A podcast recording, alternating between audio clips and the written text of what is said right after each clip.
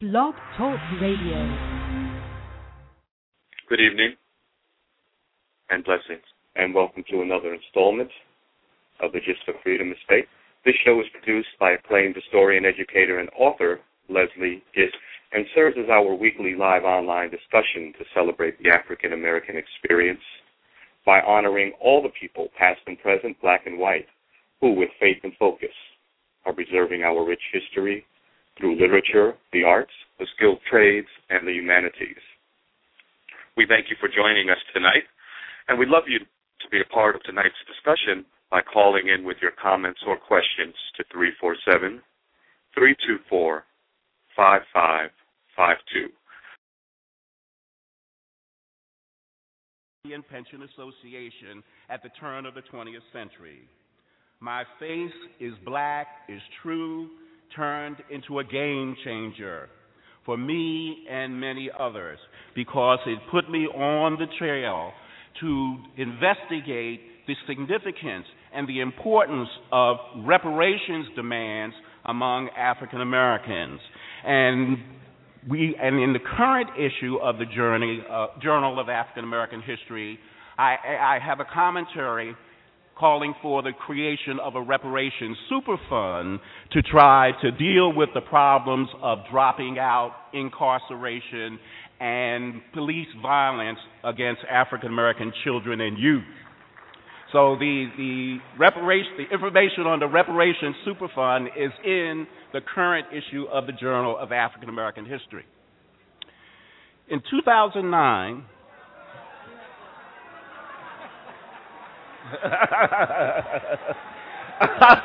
it, the gifts of black folk, the gifts of black folk, many, uh, many, and and and have been important throughout our history, and that part of that gift, and one of those most important aspects of that gift, is the scholar activist tradition.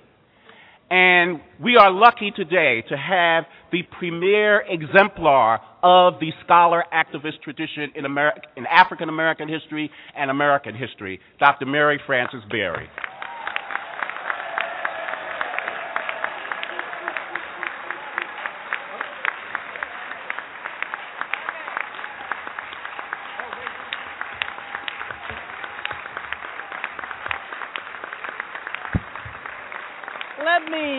Um, let me thank you and say that now that I've heard VP's introduction and I have heard the various um, occasion remarks made by various people up here, I don't have anything to say. And not only do I not have anything to say, there's no light up here, so I can't see what I'm supposed to be looking at. So I either have to just talk to you without it, or go around like this and try to see what I was going to say, or I can just fake it, you know, and say something. But let me tell you this, so I'll just talk to you. Uh, let me just say that. Um, here, you can have your glasses back. Uh, let me just say that I am very pleased that I was asked to speak here. It's always dangerous uh, for anyone to ask me to speak uh, because I never know what I'm going to say, and they don't know what I'm going to say. And at my alma mater, uh, Howard University, when I was when I was at uh, HEW running education, uh, one time they called me up and said they wanted to give me an honorary degree. And I said, well, that's fine. You know, I'll come to commencement, get the honorary degree. But am I speaking? They said, oh, no, never. We know you too well. and then I went and I got the honorary degree. And then when a year later, uh, one of the high muckety mucks uh, in government uh, who was supposed to speak at commencement passed away. Something happened, and they didn't have a speaker. So they asked Joe Califano, who was running HEW at the time, to speak. And on the day he was to speak, Joe couldn't come, so Joe sent me. And I spoke. and uh, earth shook, but everybody was okay uh, in the end, and I still don't know what I said. But let me just tell you this: that and and I love ASALH because it's home. Uh, John Hope Franklin and I used to talk all the time about how you know there's that Walt Whitman poem about I have learned that to be with those I like is enough. and um yes, to be with those I like is enough. And so all that stuff that VP told you about me doing this and doing that and doing whatever to whatever, uh, being with those I like. You know, I wouldn't miss a sala, a meeting, or anything for anything. And being with you and seeing all you here today is reinforcing for me. And looking at all those women, the legacy award winners, who I congratulate. Um,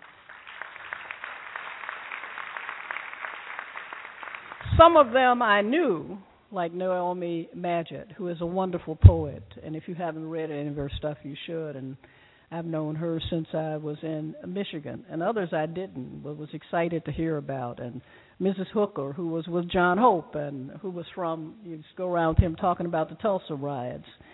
Um, so that all of that made me feel really good and to make me, uh, uh, for once, uh, feel a little bit elated and then I um thought, well, that makes me feel good, but I don't feel that good. because um some people like to celebrate. And this year we have all those landmarks that we can celebrate that somebody listed uh before. But I'm not in a celebratory mood. Um I always, and at this stage in my life, I wish I could do otherwise, but I cannot.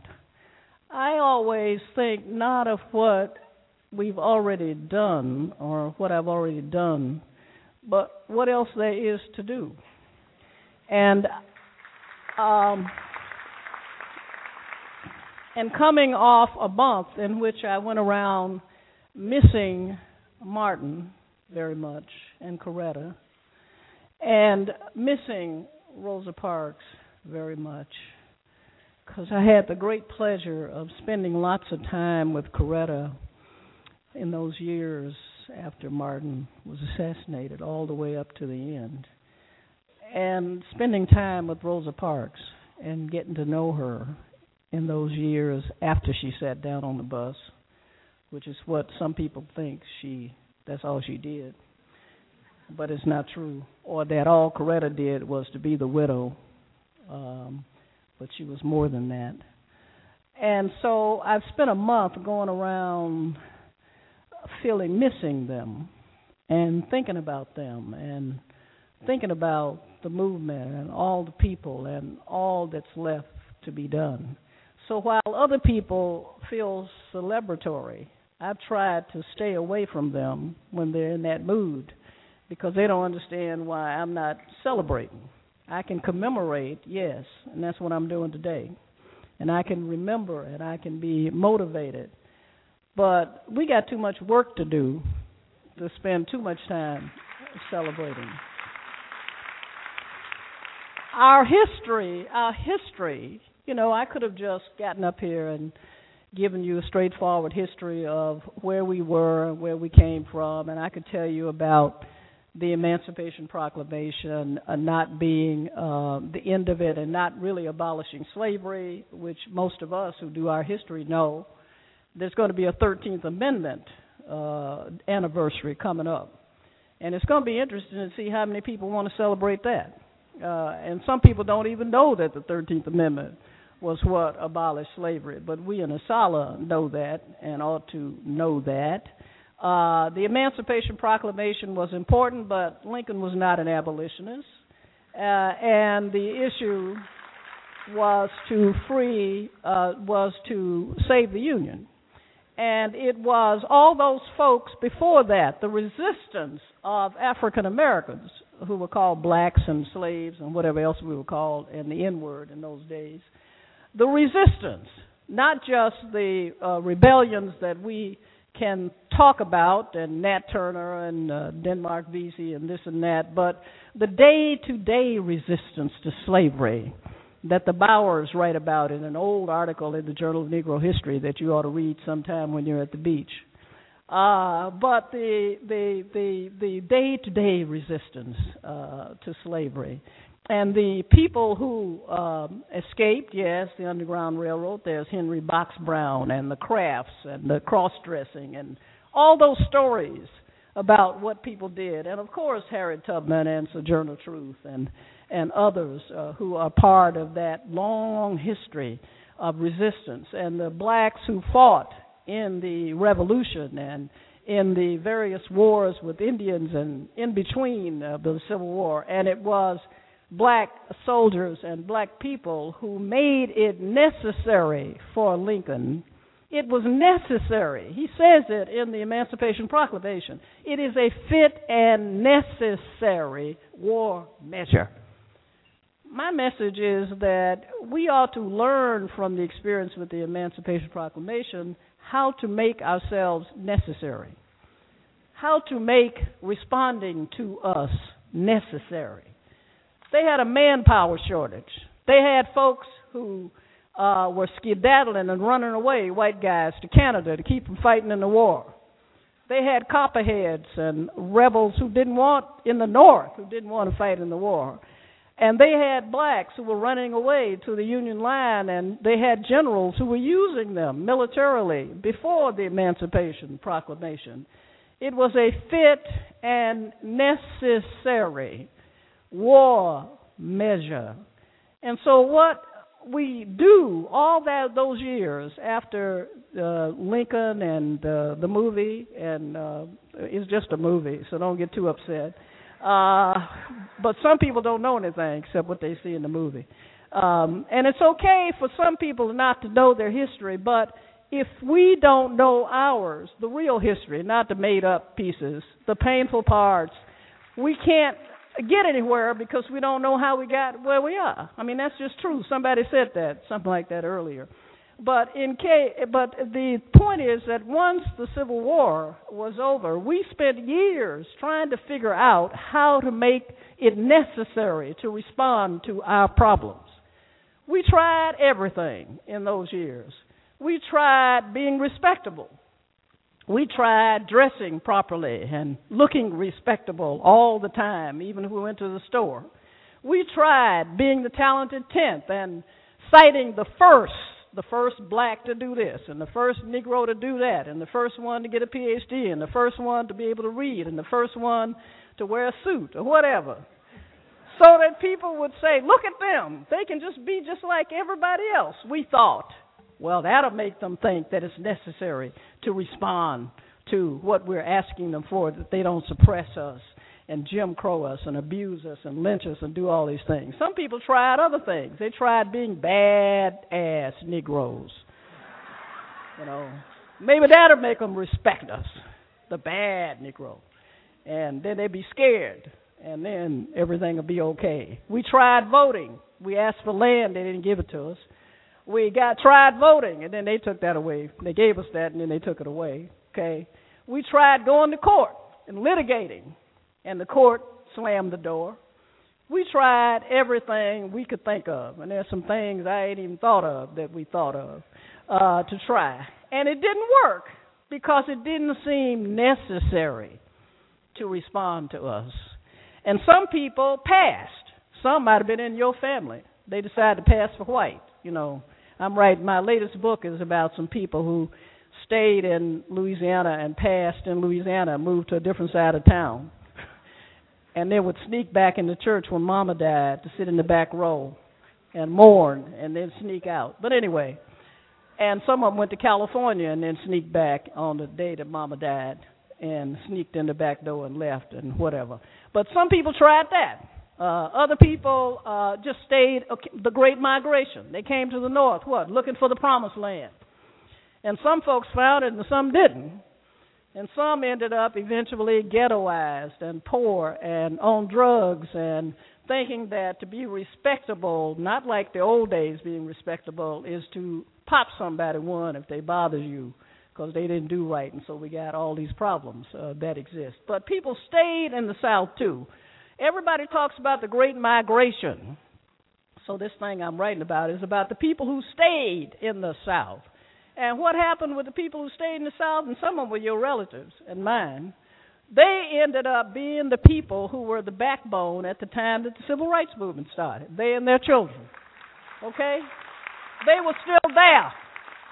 And they made it necessary. They made it necessary.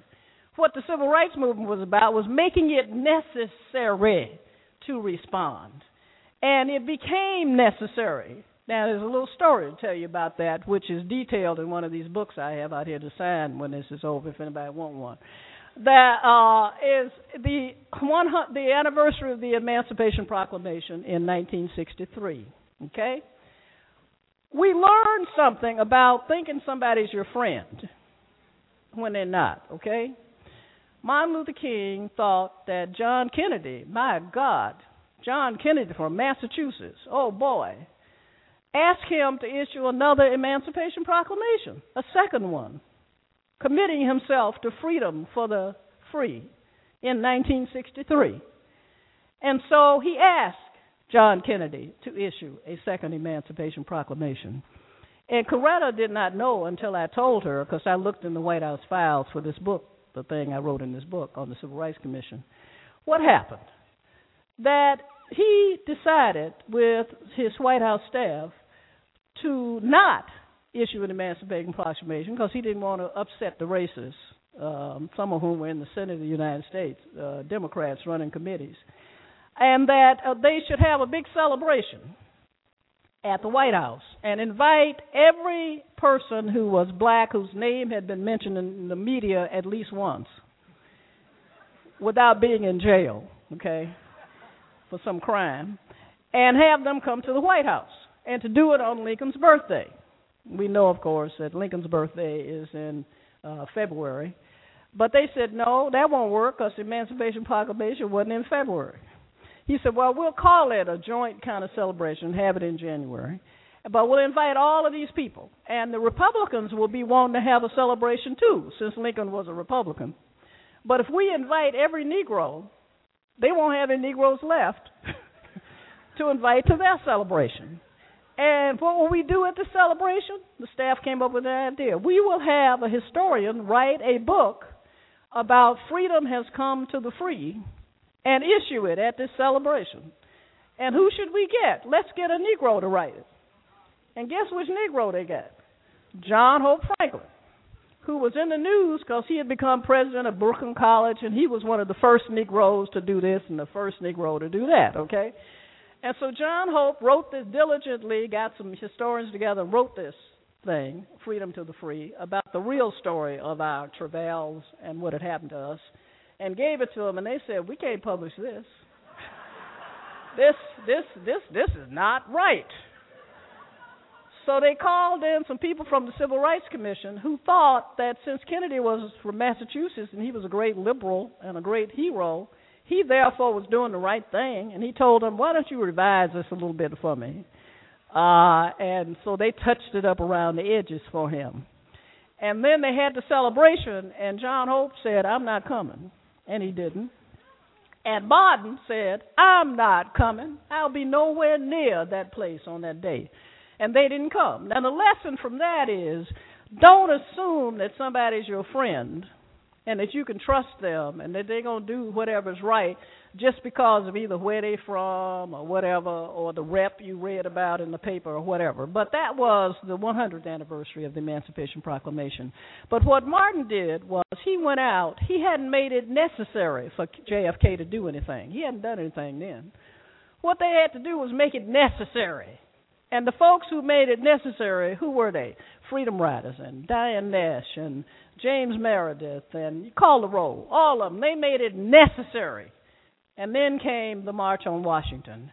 And what I was thinking about and what I talked about in the uh, last month about Martin and about Rosa Parks was how if they were the people, were not the people that we hear about, the meek, mild, religious Martin who loved everybody and who just wanted had a dream or Rosa, who just sat down on the bus because her feet were tired. You know, if they hadn't been those people of myth, we wouldn't have stamps.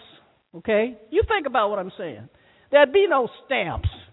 There'd be no memorial for Martin at down on the mall.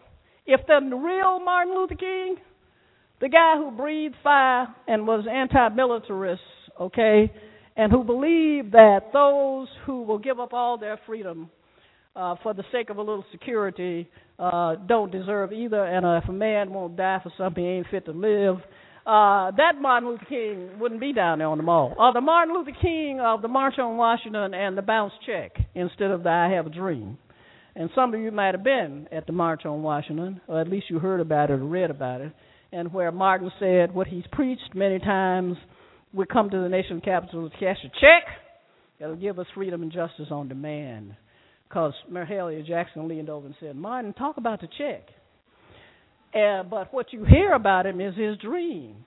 And his dream got him memorial on the mall. His real stuff got him where we are, okay? So the thing is that there's a difference between the history of what brought you where you are and the way people go around talking about whatever it is that got you there because they feel what? Comfortable. Now, the other lesson from that is I guess it's okay to be mythical because it's symbolic and it's good, but if you don't make yourself necessary, uh, you won't get social change. So now what I come to is this. Martin used to say that what you needed to do was to comfort the afflicted, and he believed in afflicting the comfortable. And I think when we are in a celebratory mood, we get too comfortable. And I can't ever be comfortable. If I speak words of celebration and about how great everything is and how wonderful and happy I am, my tongue cleaves to the roof of my mouth. And I cannot speak. And I cannot sleep. And I walk the floor all night. One time, the Wall Street Journal published an article and congratulated me for something I had done. I knew I was wrong the minute they said it. I stayed up all day, all night praying, trying to figure out what I had done wrong until I figured it out and went back and changed it. So I'm here to tell you here's the thing that we ought to do. Some people think that the civil rights movement, this is the part where y'all going to run me out of the building. Some people think that the civil rights movement, that the goal of the civil rights movement was to elect a black president. Okay? My civil rights movement was not about electing any particular person. Okay? My civil rights movement was about poverty and justice and the man father down and lifting people up. Uh, and if in, if on the way you elected somebody as president, well and good, great, fantastic. But that's not my civil rights movement, and it wasn't the goal of all those people who went to jail and people who died, okay, to make change in this country. That wasn't their goal. What they wanted was change. Now, if you look at the issues that beset us now and think about what we are not doing about them, as I say, run me out of here if you want to. What we're not doing about them. Schools. We have permitted people to take over what happens to our children in the schools who don't have their best interests at heart. We have permitted people who don't know any better and who worry about their kids being educated properly to think that charters and vouchers will solve their problem. They will not. All the data show, data, data, data is uncomfortable, but it's there show that kids, all those problems we have in public schools, the dysfunction and all the problems that we could call out exist, still exist, and that the achievement for students is not any higher. That the main thing that happens is kids who are discipline problems are kicked out. Okay, they're not there. They are still dropped out or kicked out. And guess where they go when they're dropped out and kicked out? Where do they ultimately end up? In jail. You know that, and I know that. So don't tell me that you've solved our problem, and we let people do that. And some of us are complicit in this and help to make it appear that this is something that we're doing that's solving the problem. It came out the other week with a story in that Washington Post that tells lies all the time. uh, uh, but uh, had a story, and on television it was reinforced about charter schools kicking out kids and how high the dropout rates are. And in New Orleans, where I spent a lot of time, they took over the schools with charters after Katrina came in and swooped in and took over the schools. Uh, and we've let them do it. The main effect of all of that has been one to get rid of black teachers, okay, some of whom needed to be got rid of, but a whole lot of them didn't uh, and to now have all these kids who are not being educated any better than they were before, and the parents don't know any better. And we don't do anything about it that I can see anywhere. Those of us who are educated enough to know and to teach other people aren't doing a damn th- uh, doggone thing about it. The other thing is gentrification. In this city and in cities all around this country, the in- inner city is becoming gentrified and people are being pushed who are poor out. Black churches are being pushed out. We don't do a doggone thing about it. There's no movement to do anything about it. Nobody says anything about it. Forget, if you will, I won't even talk about jobs for our people. The jobs gap for black people has been higher than that for other people, job jobless rate for black people for the last four years and more, all through Obama's presidency. And anytime anyone says anything about it, people criticize them. Tom Joyner get on the radio and call them names. And black people won't give them a cup of coffee. Uh, and whatever happens, because they point it out.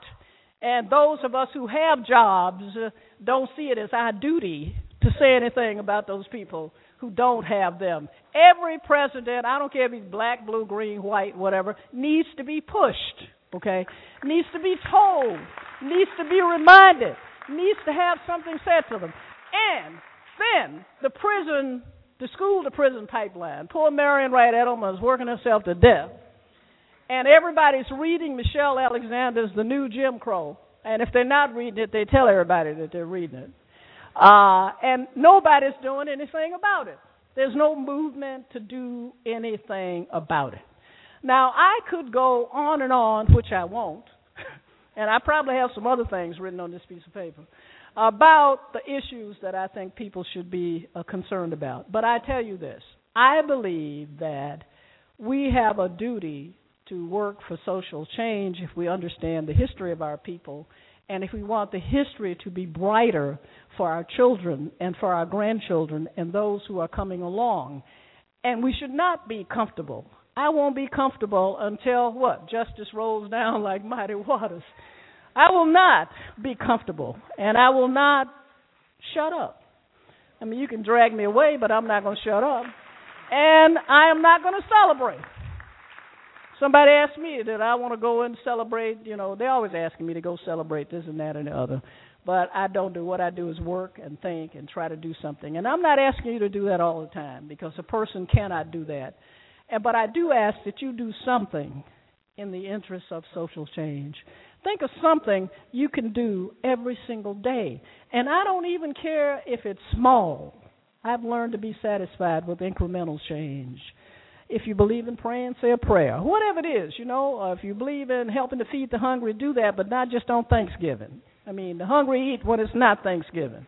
Uh, find something that you can do because, in fact, each what generation has to make its own dent in the wall of injustice. And if we do that, then the promise and reality that those people who did all that work in the past to make a brighter future will become a reality for our children and grandchildren. Thank you very much.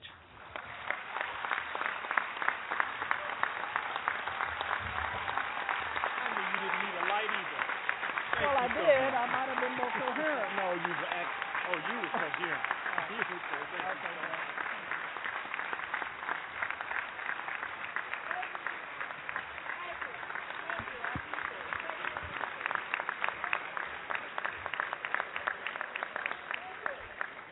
And thank you, Dr. Berry, and thank you for for for being enlightened and for being willing to share that with the rest of us, and for giving us, I think, quite a bit to think about and, and for giving us a call to action, I think, in a lot of ways. We appreciate that. And I want to ask Dr. Scott and Ms. Cyrus to come back to the podium to present Dr. Berry with her 2013 Living Legacy Award.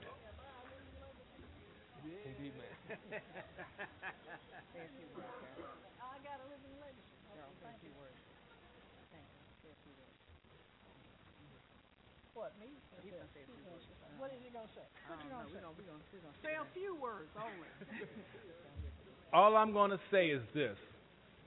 We all have mentors, and mine is a guy named Arnold Mitchem. And in 1982, in Milwaukee, Wisconsin, sitting in his office, he told me about a woman named Mary Frances Berry. And at the seat of my mentor, I listened to what he said.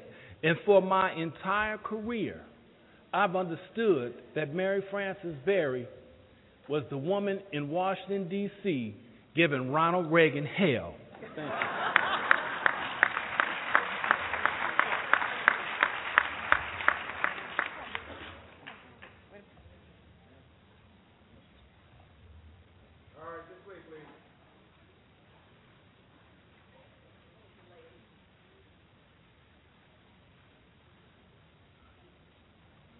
Okay? I want to quickly say. what I want to quickly say is earlier the Qs, the Omegas, gave ten thousand dollars to ASALH. Now what I want to know is where are my Kappa brothers? And where are my uh, Sigma brothers? And where are my Alpha brothers? Where are the A Phi's? Where are you guys? You're gonna let the Qs outdo you? I don't get it.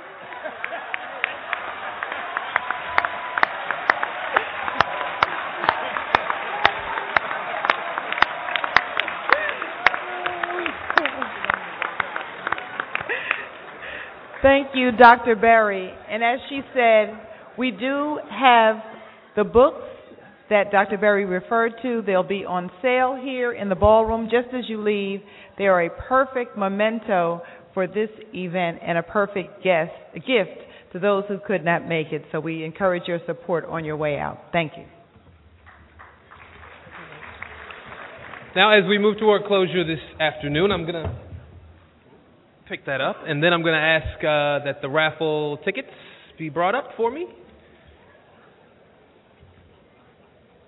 so that we can draw the raffle winners and the silent auction winners.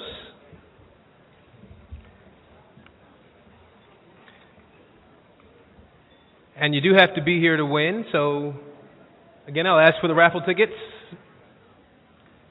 to head this way, the bowl of raffle tickets.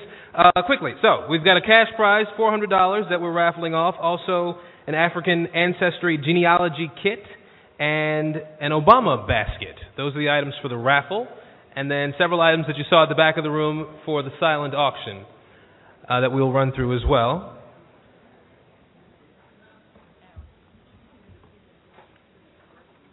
Okay. We'll wait. That'll come in a moment. First, uh, let's ask Dr. Scott back up to the podium for the presentation to Dr. Alvin Thornton, Senior Advisor to President Sidney Ribeau from Howard University.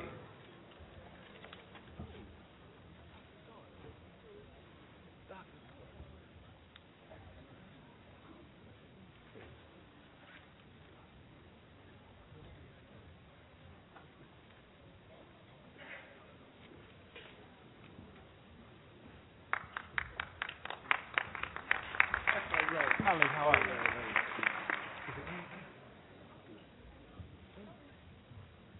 Down on my job.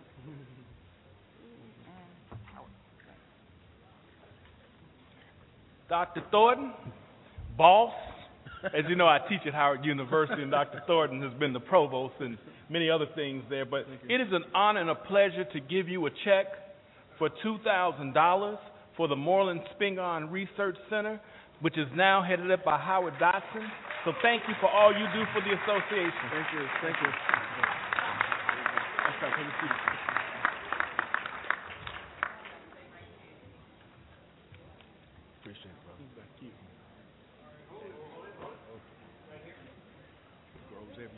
All right.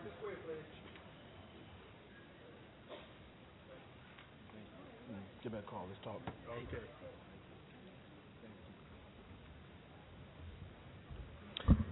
All right, so we'll draw three tickets for the raffle first.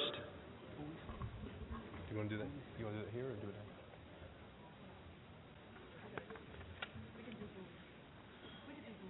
it? Okay. Will Dr. Janet Sims Wood, an ASALH Life member and Vice President for Membership, come forward to make a presentation to Marion Rucker Shamu, Associate Library Director at Bowie State University?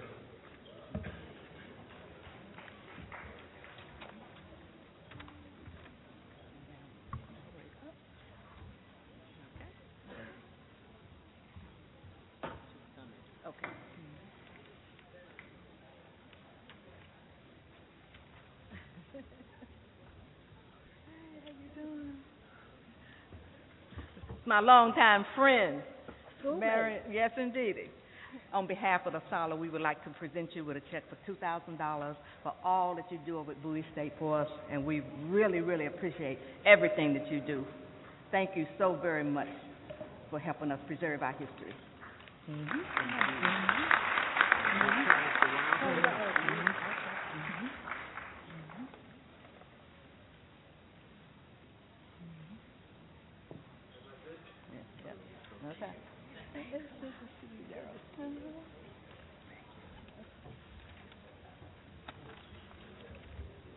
Okay, now for our raffle winners. Just pull out your red raffle ticket.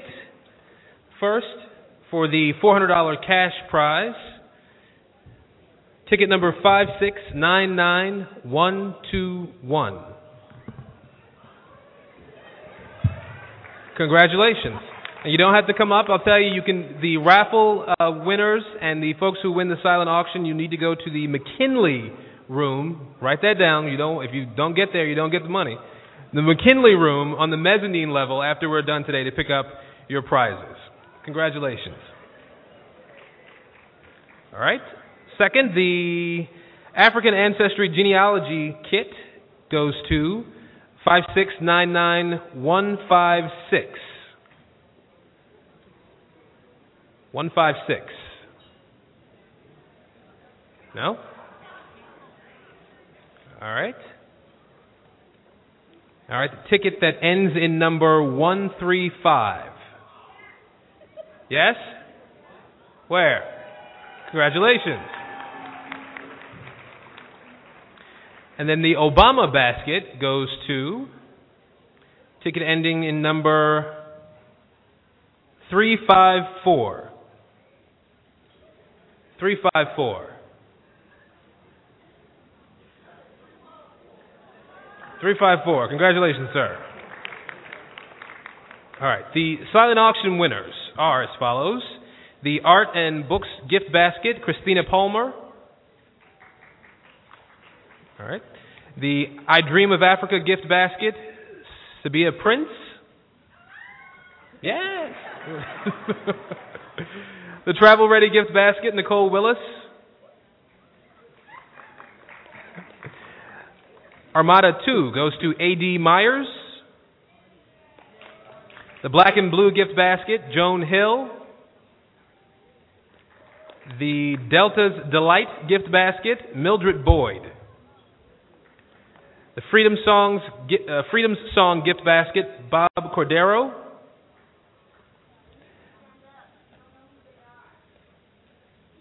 If you could stand up, I'll run quickly through these names again. Uh, for, lastly, the Emancipation Gift Basket to Joanne Hill. Please stand up, Joanne Hill, Bob Cordero, Mildred Boyd, Joan Hill, A.D. Myers, Nicole Willis, Sabia Prince, and Christina Palmer. Please stand up so we can find you.